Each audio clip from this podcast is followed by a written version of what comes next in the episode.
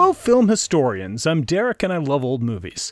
We've got Sam the sidekick here. Hello, and welcome to episode 31, the first episode of our all Western movie month of March. March means westerns. As well, it should. And we're off to a big start, an auspicious start, an audacious start.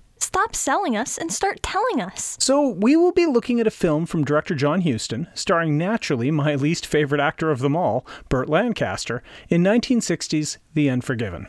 Not to be confused with the Clint Eastwood film Unforgiven. Not really, no. And this film also has Audie Murphy. We like him. We do. And I suppose we'll have to see if this film fits into the Burt Lancaster paradox. Oh, we will for sure. You see, we've mentioned this before on the show, but the Burt Lancaster paradox is what happens when an actor you hate is in a film you love. And specific to Burt Lancaster, it's a problem I tend to always have with his films. You love his movies, I love them but hate his performances. so much. I, I hate them so much. Well, I'm looking forward to seeing where this one falls. And this episode is low key a request. Love requests. We have a special listener over in Barcelona, Spain. I've talked to her many times through the Instagram app, and she loves Burt Lancaster, and she loves this movie in particular. And we like making our listeners happy. Really, they're not just listeners, they're friends. Friend! Podcast friend! Over the world, friend!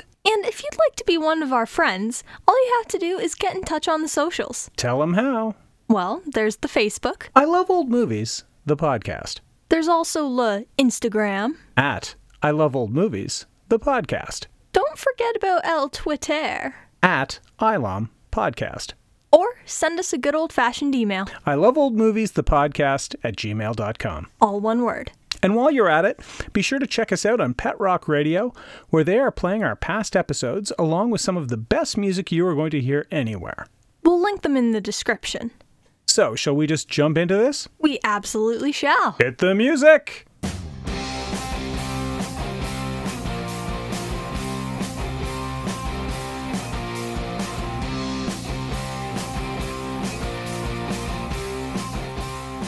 Tough to sum up a man like John Huston. Do you talk about him as an award winning screenwriter? Do you discuss him as a fine character actor in his own right? Or do you just stick to the man's celebrated and unimpeachable body of work as a director? This is a man who received 15 Oscar nominations as a director and screenwriter and actor, directed 15 actors to Oscar nominated performances, and most incredibly, directed not only his daughter, but also his father to Oscar winning performances, making the Hustons the only Hollywood family with Oscar wins in three generations. Okay, so he sounds pretty legit. Well, that doesn't really begin to sum him up. Huston's first directing gig came after he had received a few Oscar nominations as a screenwriter, and he used that to convince Warner Brothers to give him a chance to direct. His first film, The Maltese Falcon, is considered a classic of its genre and was critical, a critical film in the rise of Humphrey Bogart. And not George Raft. No. And let's just say Huston was in the Humphrey Bogart business after that. In the next 10 years, Huston and Bogart would work together on Across the Pacific, The Treasure of the Sierra Madre, Key Largo, and The African Queen. Wait, what? Good God. We've talked before about artists going through an incredible creative period, getting on a roll, so to speak. This was one heck of a roll. But during this time, he also made Moulin Rouge and The Red Badge of Courage and The Asphalt Jungle, which were also all classics in their own right. All in 10 years. I can't believe that. Oh, it gets better. Huston was a rebel, an iconoclast, you might say, so it might come as no surprise that he fought furiously against the HUAC, actually forming the Committee for the First Amendment in an attempt to combat and undermine what the HUAC was trying to accomplish. And so disgusted with them and what was happening to many of his colleagues, Huston left Hollywood and moved to Ireland, specifically to get away from the HUAC.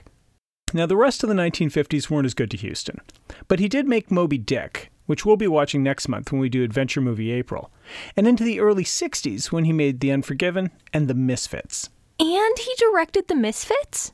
What in the world? The rest of the 1960s didn't have any films that were really hits.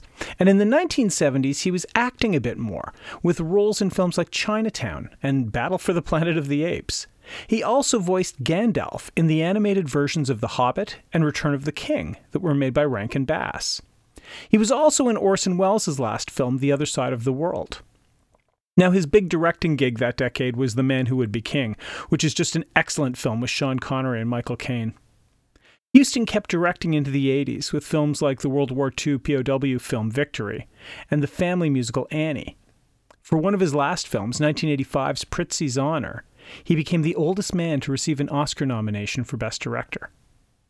It was his final one, and making him a member of a very elite list of people to be nominated for an Oscar in five consecutive decades. Famed and skilled for his ability to tell tales of humanity and his directorial style of creating as he filmed, so as to cut down on editing and post production, the man called the Ernest Hemingway of Hollywood died in 1987 at the age of 81. I want to watch a lot of his movies. And we will, Wow. especially since we actually have two coming up in Adventure Movie April. Okay then. Known primarily as a documentarian, screenwriter Ben Maddow was given the job to adapt the novel The Unforgiven into the film that made it to screen. Working in Hollywood since the 30s and being openly affiliated with left wing causes and publications, Maddow had his first screenplay credit with 1947's Framed.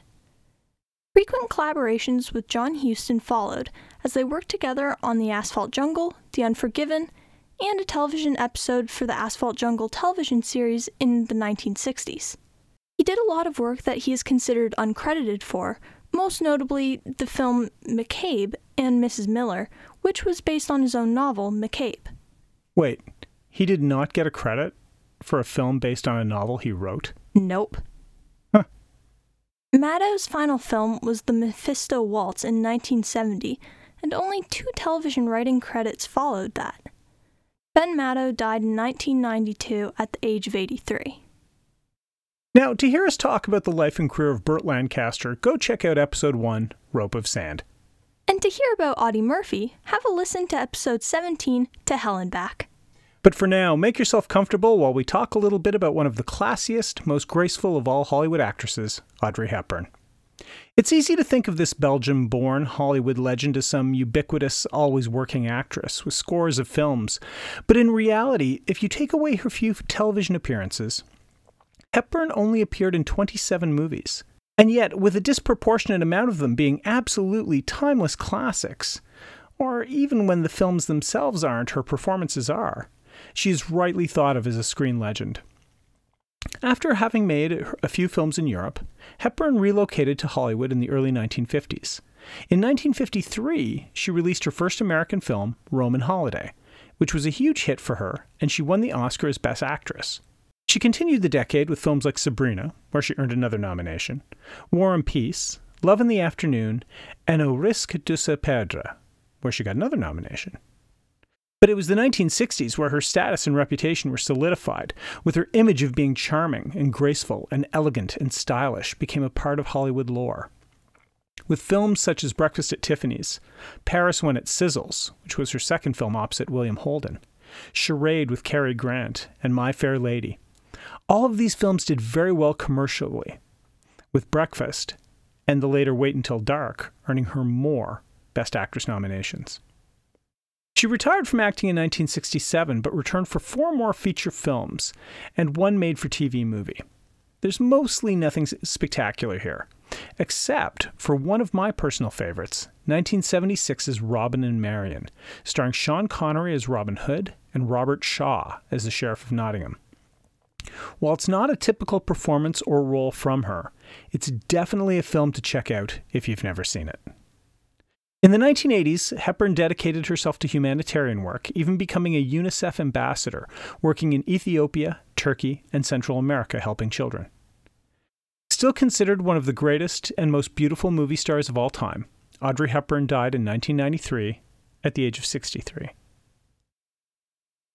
John Saxon got one of the more interesting introductions into the movie business. The Brooklyn born actor was 17 and posed for the cover of a detective magazine. The cover was seen by an agent who signed him to a contract and got him in with Universal in 1954 as a bit player, making $150 a week. Oh man. For the days when you could just be discovered like that. No kidding. Saxon was on contract for 18 months before finally being used in a film, debuting in Running Wild in 1955. After that, Saxon played teen delinquents or brooding heartthrobs before graduating to his first A film, This Happy Feeling, in 1958. Now, after that, he signed a three picture deal with HHL. This was Burt Lancaster's production company and that association is what led him to be in The Unforgiven. By the 1960s, Saxon was getting both too old and too frustrated playing teen roles, so he went to Europe and began making films in Italy, returning to Hollywood to make The Appaloosa with Marlon Brando and appearing in several TV shows, notably The Bold Ones, from 1969 to 1972. It was in the 1970s that Saxon's career began taking some really interesting directions, appearing in Enter the Dragon with Bruce Lee, Canadian horror classic Black Christmas, turned up on TV shows like Wonder Woman and The Six Million Dollar Man. And then into the 80s, where a lot of horror fans will really recognize him as Nancy's father in the Nightmare on Elm Street series. And of course, along the way was making a lot of exploitation and B film stuff from Europe and Asia, like Cannibal Apocalypse and Battle Beyond the Stars. The last few decades of Saxon's career were filled with smaller films and TV appearances, working infrequently right up until his death in 2020 at the age of 83.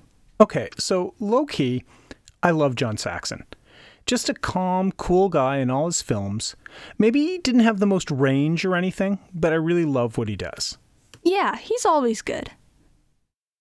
Based on the novel by Alan LeMay, the final film made by the HHL production company was, it's fair to say, a bit troubled. This the same company that made Run Silent Run Deep, Burt Lancaster's company. He's literally the L in HHL. Right. So it went like this Original writer, replaced. Original director, replaced. Budget, 2 million over. Co-star? Well, they wanted Richard Burton, but he demanded co-billing.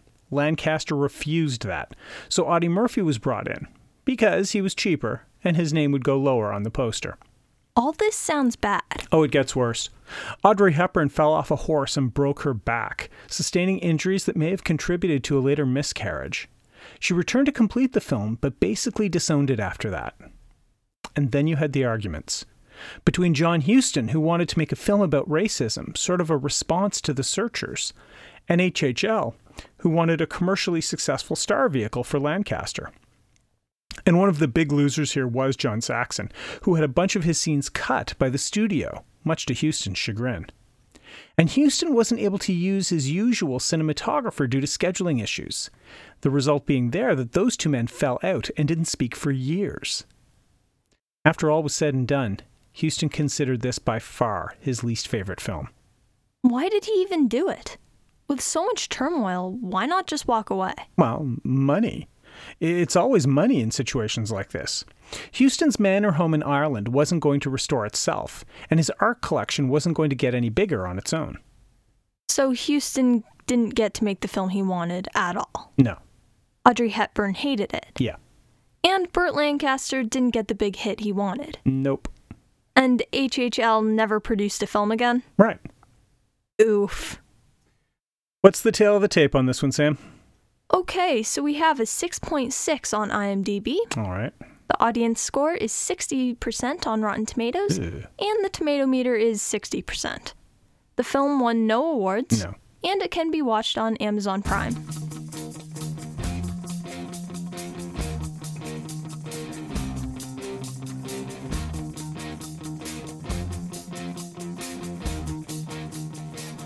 Now, we're going to try something new at this point, a slight format change.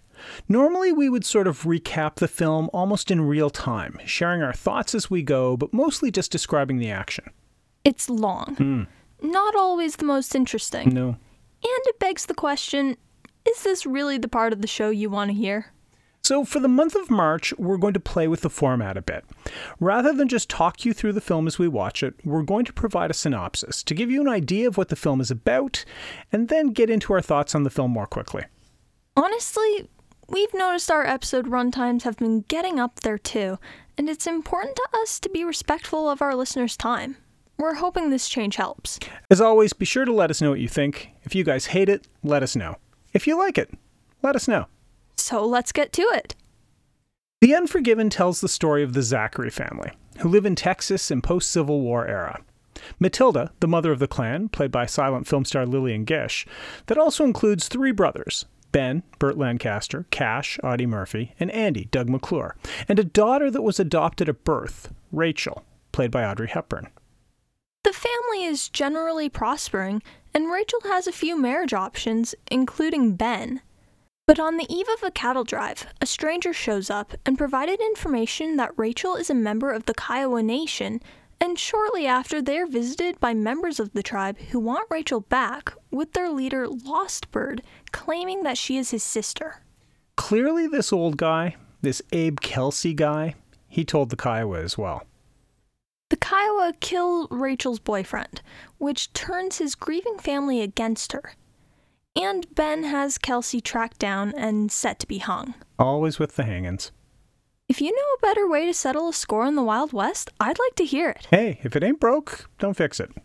With noose around his neck, Kelsey comes clean, explaining that years ago he and Will Zachary, Ben's dad, led a retaliatory raid against the Kiowa when they found a baby girl and rather than kill her, Will took her.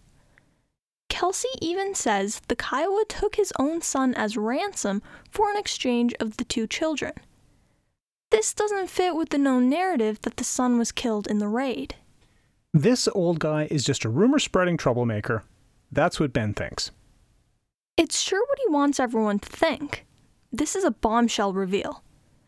Anyway, Kelsey ends up hung, but Ben's business partner is not convinced the story was a lie. And he demands that Ben turn Rachel over to the Kiowa, or their business partnership will be off. And back at the homestead, Matilda admits the whole thing is true. Oh, no.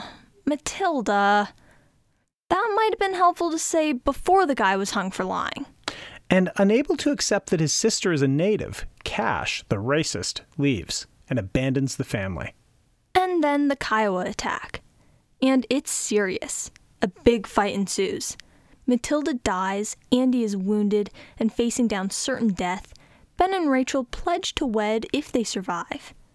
And then, when Lostbird shows up to take Rachel, she shoots him dead. And Cash comes back to turn the tide of the battle.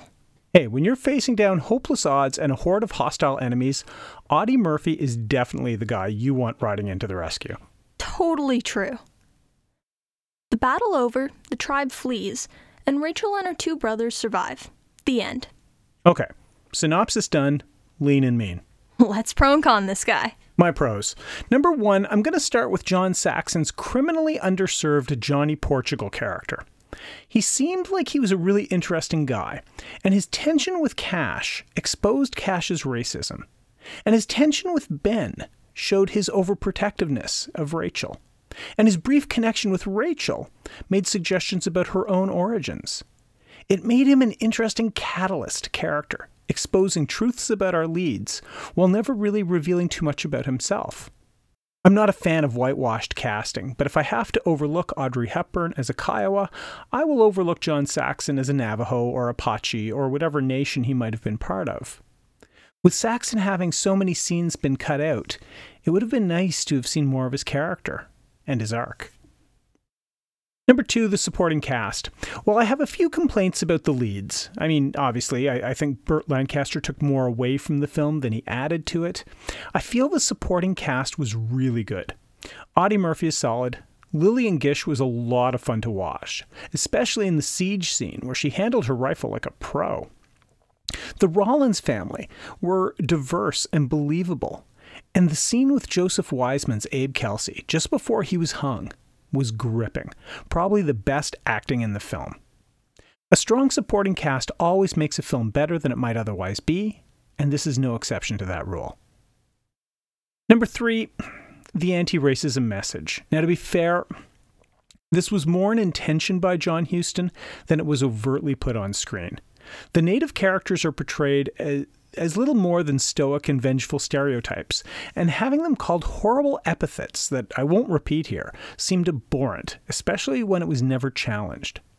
But at the end of it, this is the story about how white settler colonialist types did some real harm to the Kiowa tribe, and did it for selfish reasons. And then how the racism built into the Zachary family, especially in Cash, broke the family apart. Huston wanted to make a statement here about racism in America. I'm not convinced that he pulled off what he had in mind, but it's clear that he had it in mind, and that has value. Now, for the first time ever, I'm going to add a fourth pro. I loved the nice, long, slow setup. We see the Zacharys and their lives. They're prospering. They have a piano, a piano. They're friends. We see Cash's racism. We see Ben's Burt Lancasteriness. We see the Rollinses and the proposed marriage between Charlie and Rachel and George's desperation and Rachel's idealized perfection and Andy's youthful exuberance, Rachel's special horse and her connection to it, all of it. It's great. It sets up the individuals and the families and it shows how much they have. And it foreshadows how much they will lose. Their lives are good, but it's built on a lie, and that will destroy them all. It's just really good storytelling. My cons. Number one, Audrey Hepburn is really miscast in this. She's just too Audrey Hepburn for her role. Her casting is such an obvious attempt to capitalize on her in the moment star power, as well as a chance to outcast Natalie Wood in The Searchers.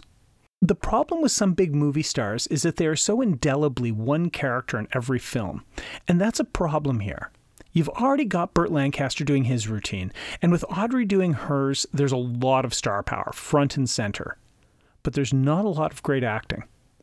And her character doesn't even look remotely indigenous, which breaks down the central conflict of the film. She doesn't look believable as a sto- stolen Kiowa child. And that's the premise of the entire film. Now, I know, they were never going to cast an Indigenous actress in this role in 1960. But nevertheless, I feel they got the casting wrong here. Number two, the cinematography. The cinematography in this film is terrible. I literally put my head in my hands during the chase scene with Johnny Portugal. The shots and the camera movement combined with the cheap film stock looked just awful. I don't hate this film, but I do hate how it's shot. It's not well shot at all. It's too tight framing, weird camera movements, and strange actor positions in frame, and it consistently proved to be a distraction and pulled me out of the movie watching experience. Number three, the big overwrought music score by Dmitri Tiomkin. The music in this film goes from being dark and weird and then transitioning into this Elmer Bernstein light classic Western movie bombast, and the effect of that doesn't work. Too often in the film, the music seems in the way, not so much enhancing things, but impeding them. It doesn't sound mixed properly, with the score at times sounding like it's coming from somewhere other than the world shown in the film. Now, I don't want to rag on Dmitri too much here. He's a legendary film composer in his own right. He won four Oscars and six Golden Globes for his work. But like so many other people involved in this project, he was just A, not right for the job, or B, let down by technical aspects that he did not control, in his case, specifically the mix. And is this a watch for you? It's close. I feel in the end it's a watch. There's a really good film here, but the opportunity to make it was squandered. If it was intended to be compared favorably to The Searchers, it falls incredibly short. But so much talent was involved in creating this film, it's a bit amazing that a better result wasn't delivered. As much as I love John Huston, he wasn't right for this film. And HHL wasn't the right production company to make it. Somewhere in an alternate universe, a superior version of this film was made. And in that universe, I love that film very much. You're up. Okay, so my pros. One, the three guys on the horse. They were literally just jumping all over each other in the background of the scene. It was hilarious.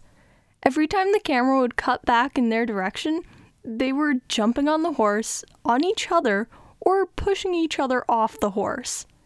They just did not care about what was happening in the scene, and it was pretty funny to go from watching an actual normal conversation happen between a group of people just to cut back to see that going on in the background. 2. The scenes with the large groups of horses. These were kind of exciting, and there were a lot of them. I liked watching the groups of horses being herded all around the fields and hills. These scenes were overall just very energetic. And one of the things that I like most about Western movies is horses running around and hearing their hooves stomp on the ground. We certainly got a lot of that in this film, so that was fun. 3. The piano. Or the piano. It was pretty, and I liked when the mother would play it. It did seem a bit unreasonable that Ben could carry it by himself, though. It was sort of a different shape to the pianos that I'm used to seeing in real life, so I thought it was interesting to look at, and I really liked the different panels that got flipped up on it. It was just a nice little addition to the film that I would have liked to see more of, and I was sad when it got destroyed. Okay, now my cons. 1. The film quality. The movie just looked not great. I was going to say that it seemed grainy, but I think that blurry and unclear would be more accurate. And honestly, I don't get it. It looked like it was filmed on the cheapest camera available. We've watched films from the 1940s that were clearer than this one. Overall, it just made the film less visually appealing and harder to watch. 2. The cinematography. Every shot was just so ugly. Like, a lot of the shots had a lot of stuff just crammed on screen, and not in a way that looked full or purposefully chaotic, but instead just messy. People were in and out of shots, so you could just barely see them. And at several points, the camera moved or panned over, but it wasn't smooth and came across pretty choppy. For a film that was praised for its cinematography, it had to have been the film's biggest weakness. 3. Ben and Rachel. There was some weird tension going between them right from the start of the film. Plus, Rachel was throwing herself at Ben every chance she got. It made all of their interactions together awkward and honestly just uncomfortable. Like, sure, I know that they aren't blood related, but they were still raised together as siblings. So, yeah, they had a brother sister makeout session, and I was not a huge fan of it. And what is your recommendation for this? Should people give this a watch? Well, there were definitely parts of the film that I think could have been done better, but overall I enjoyed it, so I would give this a watch. Okay. And I wonder where it fits into the Burt Lancaster paradox because I can't say like I loved this film. I, I, I wanted to, but I don't feel I loved it, you know? Yeah, that's true. For me, it's almost a a soft Burt Lancaster paradox because I didn't love the film. I liked it. Yeah. But I still hated Burt Lancaster in it. Yeah. Yeah. Yeah. Well, with that, we come to the end of episode 31. It really was episode 30 fun. There it is. Thanks for listening, everyone. Did you enjoy the slightly different new format? If so, or if not, send us a comment and let us know. And be sure to tune in next week when we look at another Burt Lancaster film. Yeah. As we continue All Western March. This one is also a special request, and you know how much we like to honor those, but this one is doubly special because it's not just a Burt Lancaster film, but also stars one of your favorite tough guy actors. Please say Lee Marvin. Please say Lee Marvin. Lee Marvin. Yes! So we are back next week with The Professionals. Be sure to check it out. And until then, be sure to watch more movies and let people know about our podcast. Listeners spreading the word is the best way for us to grow. So tell your friends. Tell your enemies. You never know. They might like harboring dark family secrets as much as you do. Maybe even more. For Sam the Sidekick, I'm Derek, and I love old movies.